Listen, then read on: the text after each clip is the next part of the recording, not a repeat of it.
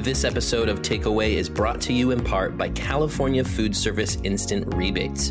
You could save up to $4,000 per unit on high efficiency commercial food service equipment.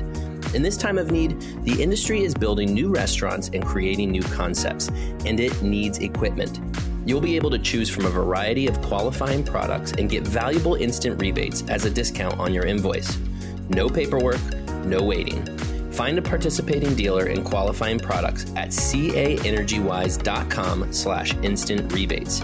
That's caenergywise.com forward slash instant dash rebates. Hey there, welcome to Takeaway with Sam Oches, a podcast from Nation's Restaurant News. I am Sam Oches, editor in chief at Nation's Restaurant News, and this is the show where I give you an all access pass to the restaurant industry's most influential decision makers. This week I'm talking with David Rawnsley. He is the president and CFO of Robeks, a Southern California based smoothie, juice, and bowls concept that's grown to nearly 100 locations in its 25 plus years. David has a fascinating perspective of not only being the president of this company, but also a franchisee. And we talked about how that perspective has really helped him to lead the brand forward and make the right decisions for both the corporate team and the franchise base. Before I jump into that conversation, remember that there are many other ways you can engage with NRN's award winning content. Not only can you subscribe to our monthly print edition and daily AM newsletter at nrn.com slash subscribe, but you can also subscribe to NRN's other podcast, Extra Serving, where our editors discuss the hot button issues of the day and we share interviews with a wide variety of restaurant personalities that recently included several episodes from the NRA show, the largest annual gathering of restaurant professionals in the US.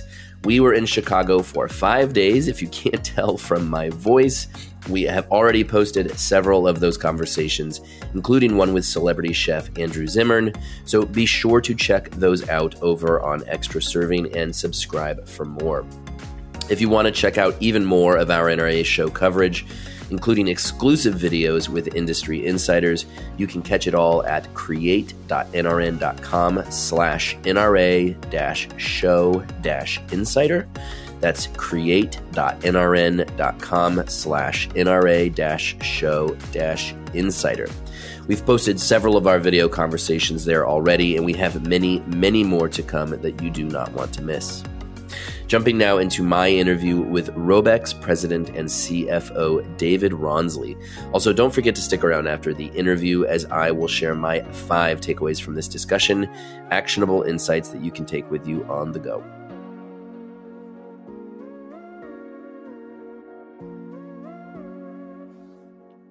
David Rawnsley, the president and CFO of Robeks. Thank you so much for joining me today. Uh, David, start by telling us about the brand. For those who are not familiar with Robeks, what's the story of this brand? Yeah, thanks for having me, Sam. So, uh, Robeks has been was founded in LA uh, just over 25 years ago uh, by our founder David Robertson, who still is active on the board and chairs our board. Uh, and we are in the um, health and wellness space. Our primary products are smoothies, fresh juices, acai bowls, uh, and we ha- now have a new line of avocado toast. Uh, okay. We uh, have about uh, quickly approaching 100 stores uh, across the country. We have a sort of a diverse footprint with concentration of stores in the LA area, uh, Ohio, DC, Connecticut, Florida, and Arizona, and then a few okay. other units across the country. And tell me, what, what year was this brand founded? 1996 uh, okay. in Westchester, California, which is right near LAX airport. And I think that's I think it's noteworthy just because I feel like the sort of smoothie uh, juice acai bowl trend has been something that took off last six or seven years, but Robeks has really kind of been at this since a, before a lot of the competitors. Yeah, for quite some time, and actually, uh, I got involved with the brand over over a decade ago, and one of the things that attracted me to this segment was that it had been around for a while, so it clearly was not going to be a flash in the pan. Uh, health and wellness is a great category, and it's a category mm-hmm. that's going to have legs uh, now and well into the future. Yeah, for sure. So, one thing I think is so fascinating about you, as you mentioned, you got involved with this brand over a decade ago. You initially got involved as a franchisee before coming into the concept as president. Tell me, tell me first about that journey as a franchisee, why you signed on for this brand as a franchisee, and what your experience as a franchisee was like. Yeah, so um, I have always had an entrepreneurial spirit um, and was working in accounting and financing uh, finance, and my wife and I started a family and thought, well, if I'm ever going to be in business for myself, now is the time. So uh, I quit my job and spent a number of months looking at all sorts of different business opportunities uh, with the goal of being a business owner. Um, not necessarily focused on franchising, but franchising attracted me. You've got a great support system. Uh, it's a proven business model uh, and generally a track record of success, so it reduces risk. At the time, Robeks had a development model. I felt that development fit my skill set a little bit better uh, than an operator. Uh, so I mm-hmm. signed on to help develop units and then in very short order realized that um, our stores were extremely simple to operate. So I became a franchisee myself at that time. Um, mm-hmm. I still currently own two units that my wife operates. Um, and one of the benefits of being a franchisee before being in the on the corporate leadership team is to give me another lens to focus through, so that decisions that are made um, in the at the corporate and the support center level um, always impact things at the store level in ways that are not often difficult or easy to see. But having been right. in that position uh, gives me a lens by which to focus on those those impacts. Um, right my wife operates our two stores today. I'm still a franchisee, although my time is spent, you know, full time best efforts on my corporate role. Uh, but I do get, uh, I'll, I'll, say she helps me keep that lens very focused. Put it that way. It really, really changes the definition of the franchisee franchisor relationship, right? When you're married to one of them. yes. Good point. Yeah. Tell me about the transition into being president. You must have been an extremely successful franchisee if you did then, then become a part of the corporate team. What was that transition like? Yeah, it was actually my finance background that brought me into the the um, the support center. Uh, our longtime uh, CFO uh, announced his resignation, and so I approached the CEO at the time and said, "Hey, I'd like to discuss my uh, financial background with you. I obviously know our business from soup to nuts, both as an operator and a developer. And if there's no conflict of interest, I'd like to apply for that position." So he said no conflict at all as long as you devote full-time best efforts to your corporate responsibilities. And so I came on as CFO, and then he moved on about a year later, and at that point the board um, also made me president. That's a, a, very unique perspective to have to be president of a brand, to be franchisee technically of the brand. But I mean, to your earlier point, an incredible position for you to be in because you do have both perspectives be be able to bring into this role. Tell me about some of these some of the ways and maybe specifically that you have as a franchisee learned certain things that you've brought into your role as president. Well, I, I think the the most important thing I learned is that there really needs to be a connection between the leadership team and the franchisees in the field um, I think there was a bit of a perception that the support center was somewhat disconnected from the day-to-day life of a franchisee. Um, mm-hmm. And whether that perspective um, was legitimate or not, I don't know. But sometimes, if you're a franchisee, perception is reality. So the first thing I wanted to do was to let our franchisees know that they were going to see the leadership team in the field more often, interacting with them, and understanding uh, what a day in the life of a franchisee was like. Uh, it gives mm-hmm. a great deal of insight into the challenges that they face and also um, some of the the um, the benefits of being a franchisee that maybe some other mm-hmm. leadership team members were not uh, aware of. What about conflict resolution? I mean, do you do you have much conflict with franchisees, and how would you approach that in your unique position? How can you make sure that both parties are happy if conflict arises?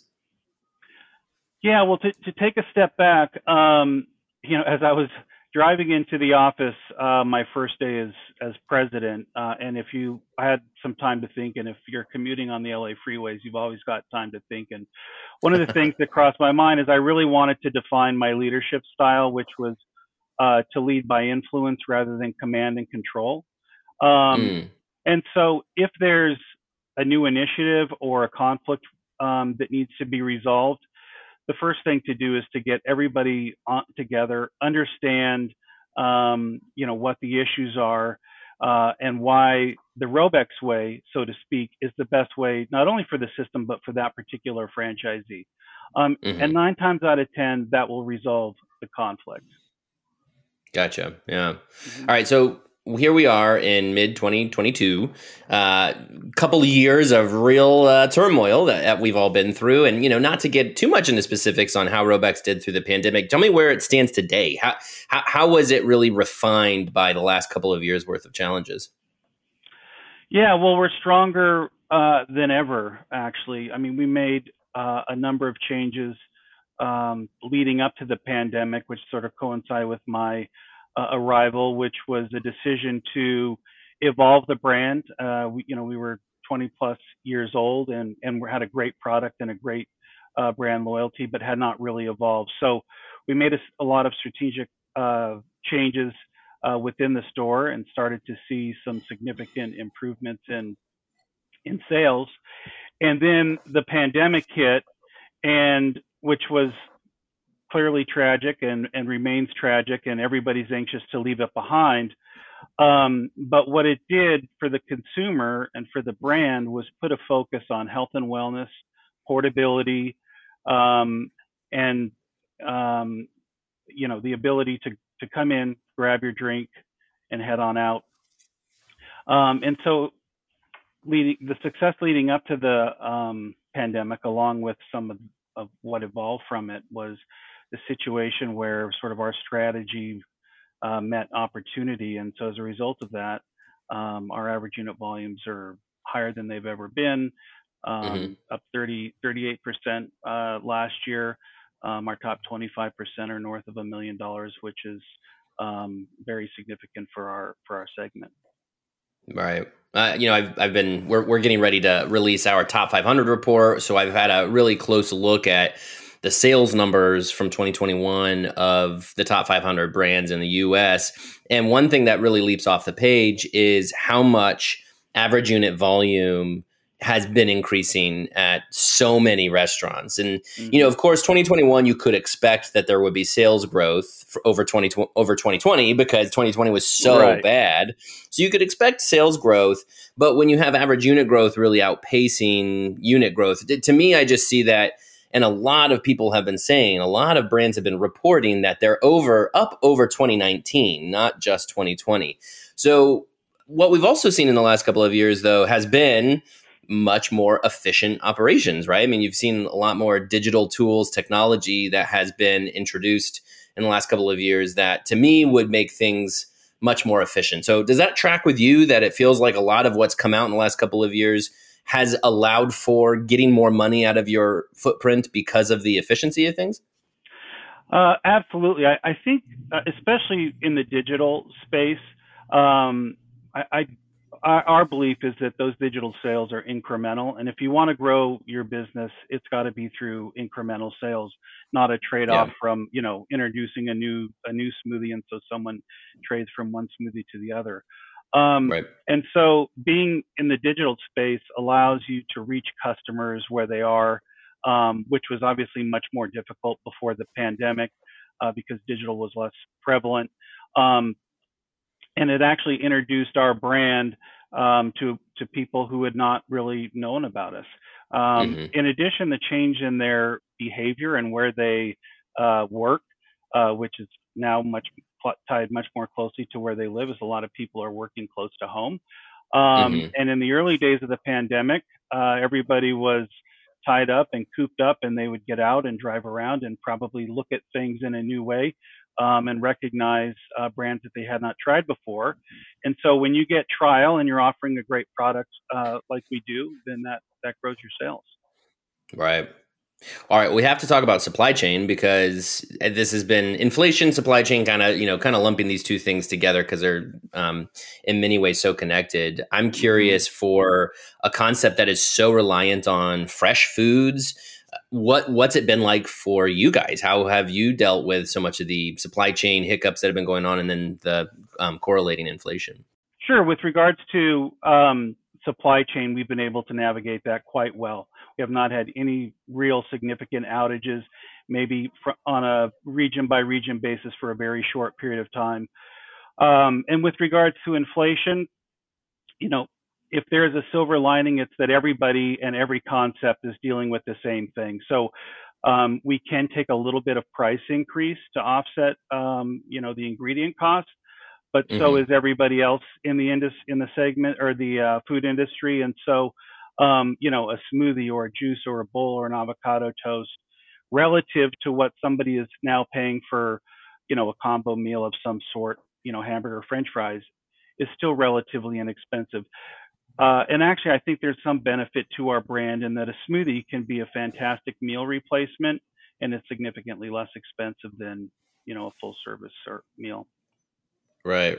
Yeah, you mentioned so you're you're primarily based there in California. You mentioned you have a presence in Ohio. I just moved to Ohio. I'm originally from Ohio, and I can tell you Ohio and California are different worlds, right? I mean, when it comes to the consumer and what they're willing to pay.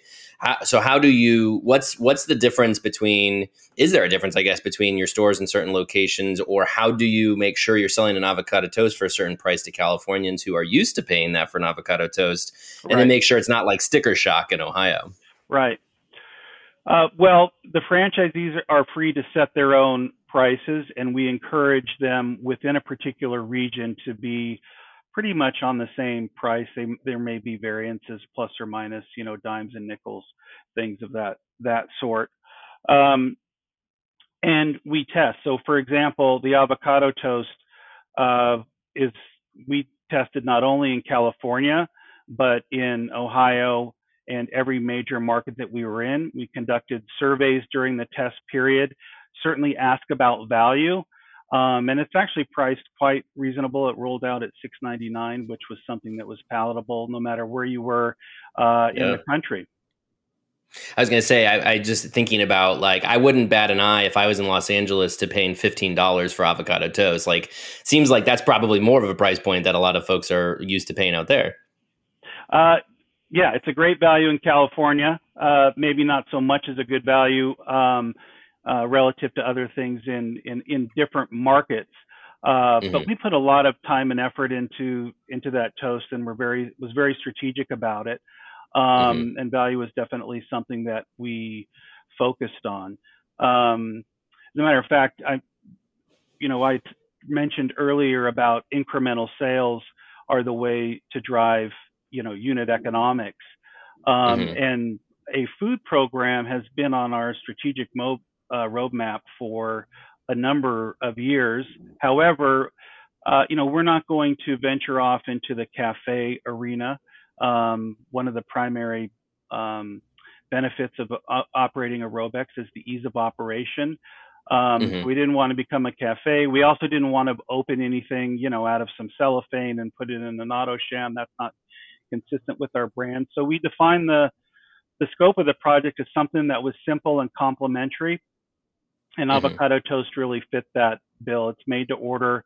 We sourced a um, proprietary three quarter inch thick piece of sourdough, um, put you know fresh avocado on it, a lot of other toppings, uh, and it really is a mm. fantastic mm. product. And it's resonate with our resonating with our guests um, across the country. You, you know, not only is there a consideration about price, but there's a consideration of how a particular product is going to resonate. Um, and as a percent of mix, avocado toast is pretty um, consistent across the country. There's a, a great deal of awareness about it, but it's certainly not saturated. As a matter of fact, I think we're the only ones in our category who are offering it. Mm. Um, and so far, it's done well. And, and the plat- the platform itself is something that we can grow on.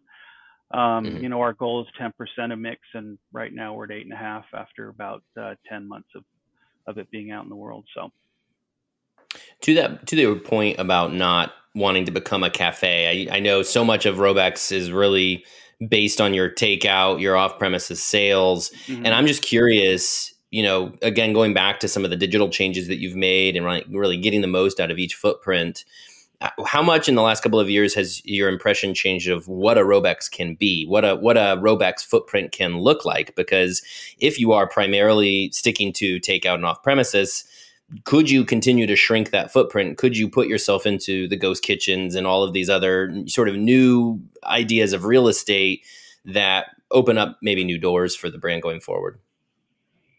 Yeah, great question. It was it was interesting to see um, the, the, the the growth at our busiest stores um, is actually they're actually seeing uh, the largest growth within the system. So you've got a you know a store in a small footprint, a thousand to twelve hundred square feet that was already doing fantastic numbers by our standards, and then to see it grow thirty to forty percent and still be able to have that throughput in that footprint uh, was very encouraging to see. As a matter of fact, the second busiest store in our system operates in 780 square feet.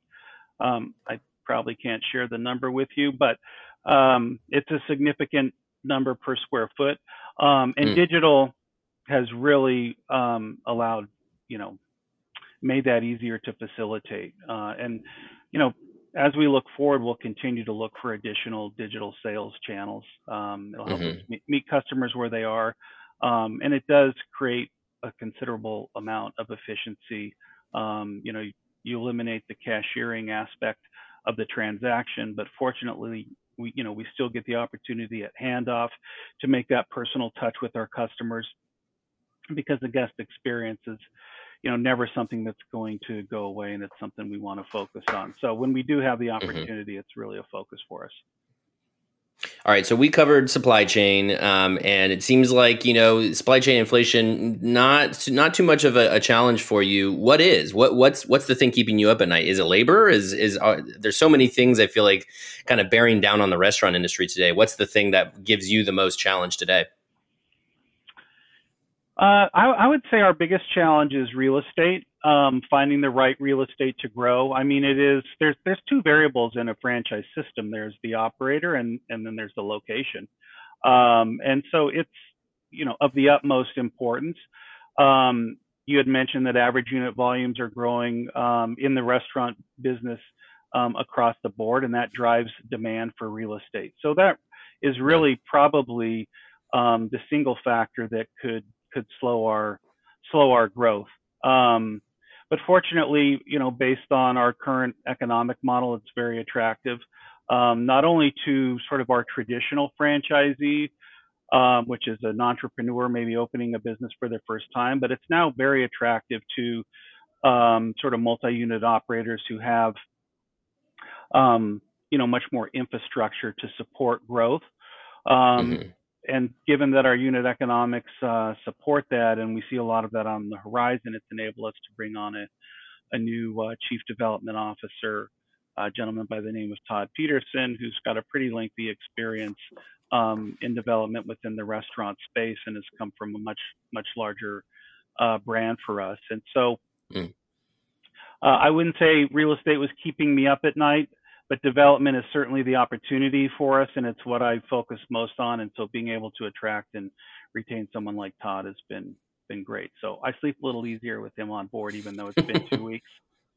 There you go. There you go. Mm-hmm. Yeah, I mean, I'm curious, like from from that real estate perspective, because I've heard this over and over, folks saying that real estate is a real struggle right now, which is. Mm-hmm in a way kind of ironic because two years ago at the beginning of the pandemic we were like oh all the real estate that's going to be available from this so it's a good right. thing it's a good thing because not all the we didn't have all the closures we thought we were going to have but again going back to this idea that a restaurant doesn't have to be main and main anymore right i mean you don't need those a plus locations because of digital tools so how, how can you rethink that real estate strategy considering the fact that where you put a restaurant maybe just doesn't seem to be as important as it used to be.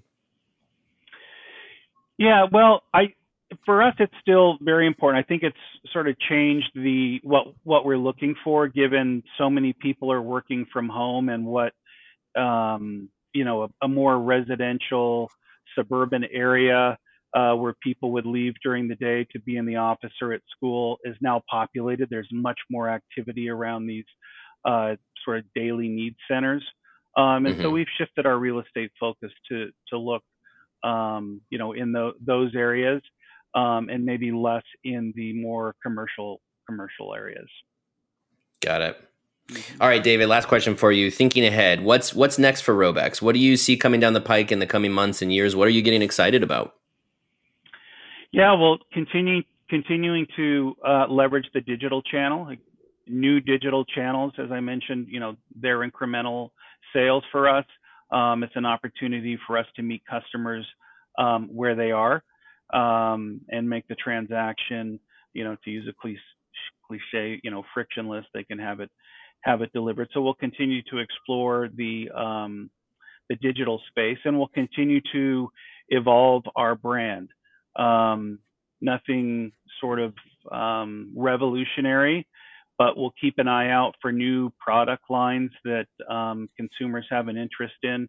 You know, historically, I think the smoothie segment was smoothies, then juices um, uh, became popular. They're a much larger percent of our mix than they used to be. Uh, acai bowls uh, were something that were not very popular many years ago. They're a significant part of our mix.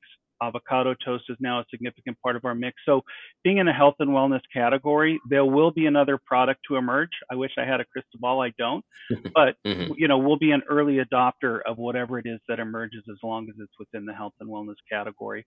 Um, and we'll mm. continue mm-hmm. to to you know uh, be close to our customers and consumers and make adjustments to meet their their needs.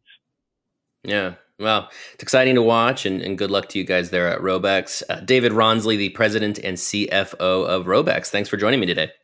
Thank you, Sam. It was great to talk to you.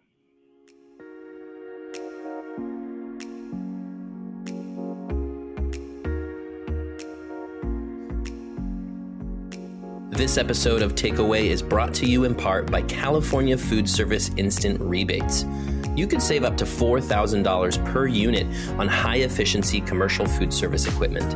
In this time of need, the industry is building new restaurants and creating new concepts, and it needs equipment. You'll be able to choose from a variety of qualifying products and get valuable instant rebates as a discount on your invoice. No paperwork, no waiting. Find a participating dealer and qualifying products at caenergywise.com slash instant rebates. That's caenergywise.com forward slash instant dash rebates.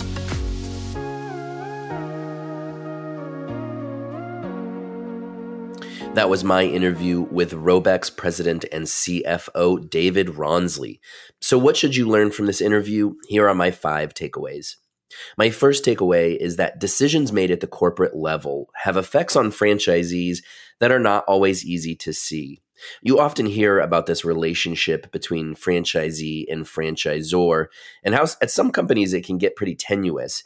It's not always uh, it's not always a healthy relationship when the so-called ivory tower is making decisions from on high that impact the livelihood and profitability of a restaurant particularly if there is not a good connection between two sides but David has that unique ability to know what franchisees need because he is one. He says in the conversation, he and his wife, who own two restaurants, they can focus on those things that are important at the store level. And it helps to be a filter through which he can make decisions at the corporate level, which is a unique position to have. Of course, not every executive is also going to be a franchisee, but if you don't have a situation like that, it is at least important for the franchisee and the franchisor to have a very strong connection and communication. My second takeaway is that franchisees' perception of their corporate team is often reality, for better or worse as David was mentioning, there was a time in the Robeks system when there was at least a perception from franchisees that maybe corporate had become a little bit disconnected from the franchisees and their needs. And what David was able to do was come in and be able to repair that relationship. And as he mentioned, even though the corporate team didn't think that that disconnect was there, if the franchise franchisees think so, then it's probably the case. If they want more communication, it's important for the corporate team to provide that communication. I think it's so interesting how David said one of the things he did was to encourage leadership to get into the stores to be able to see for themselves at the store level what the needs are because that's such a great way to really level the field between the corporate team and the franchisees and to make sure everybody is on the same page. My third takeaway is this leading by influence rather than by command and control is generally more effective. That is a direct quote from David, by the way, on his leadership style, that bit about leading by influence rather than by command and control. This was a decision that he said he made early on on how he wanted his leadership style to be. And what that means is you have to demonstrate to your franchisees or stakeholders or whoever you're leading why the decisions you're making are the right move. David said his challenge in his position as president is to show the franchisee base why the, the, the decisions that have been made by himself and his colleagues in the corporate center, why they're deciding what they are and how they can make it work for everybody. And if you can use that influence and get everybody on that same page, you're going to have a lot easier time being able to institute changes and go all of, all of you in the same direction. My fourth takeaway is that the digital revolution allows for incremental sales that improve your unit economics. This might be kind of a, a no brainer, but it's impressive when you look at some of the numbers. Robeks, which went through the same kind of digital adaptation in the last couple of years that most other restaurant companies did, it's now been able to increase its average unit volumes to a place where over a quarter of its locations are doing over $1 million in sales. And that's because, as David explained, these new digital tools you have at your disposal, that tends to be incremental because you're now reaching a different kind of customer than was coming into your restaurants before. I, am sure you've already adapted to the digital world out there at your own restaurant. But if you haven't, just know these tools, they access a totally different customer base and again can be incremental to your sales. My fifth and final takeaway is that the increase in average unit volume is leading to the real estate squeeze. This isn't just happening at Robeks, by the way. This is something I'm seeing all across the industry, which is that most restaurants, their sales are going up. Despite all of the headwinds, despite inflation, despite cost, sales are going up. And in fact, because of the digital tools that are now at everybody's disposal, the the average unit volume, the amount of business you can get through your restaurant has gone up by, you know, double digit percentage points in many cases, which is an incredible thing for restaurants. But of course, as your demand reaches toward the capacity at one location, it only makes sense for you to look for more real estate. And so now we're seeing as as many restaurants look for deals for new locations and are looking to sign leases for new locations. It, is becoming increasingly hard for restaurants to be able to expand as they want to. There's only so much real estate out there, and I'm hearing it from a lot of folks that the real estate issue has become a uh, a, a, big challenge to growing business today. Uh, one that will probably sort itself out here with the current economic conditions we're in, but it's an interesting fact that is a balance of a good thing and a bad. The good thing that is AUVs are going up. The bad thing being that there's only so much you can do from here because everybody else seems to be enjoying that same circumstance and also wants to go sign those leases for that real estate. Those are all my takeaways for today. I hope you enjoyed this episode. Please remember to subscribe to Takeaway wherever you listen to podcasts and leave your feedback. You can also email me at sam.oches at informa.com. Thanks again and talk to you next week.